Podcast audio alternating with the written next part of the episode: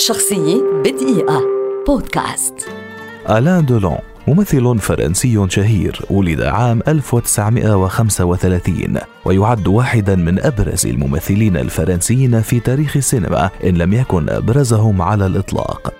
بعد طفولة صعبة ومعاناة في الشباب قرر ألان دولون عام 1957 دخول مجال التمثيل وشارك في أول أفلامه Send a Woman When the Devil Fails وبعدها فيلم Rocco and His Brothers عام 1960 عام 1964 أنشأ شركة الإنتاج الخاصة به وفي عام 1981 قام بإخراج أول أفلامه For a Cop's Hide حقق ألان دولون نجاحا مذهلا في فيلم Purple Noon عام 1960 والذي قدم فيه دورا نفسيا معقدا. وبعد ذلك عاد إلى أدواره في أفلام الجريمة وتألق في فيلم Any Number Can Win عام 1963 وزاد تألقه مع فيلم Le Samouraï عام 1967 كما حقق نجاحا هائلا في فيلم بورسالينو عام 1970 فضلا عن الانتشار الجماهيري الذي يعود أساسا إلى جاذبية دولون والكاريزما القوية التي يتمتع بها. انتزع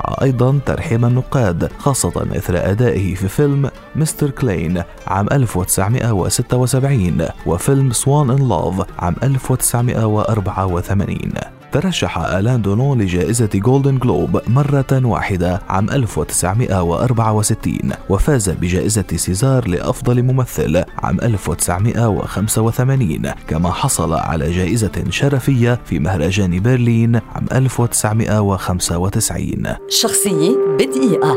بودكاست.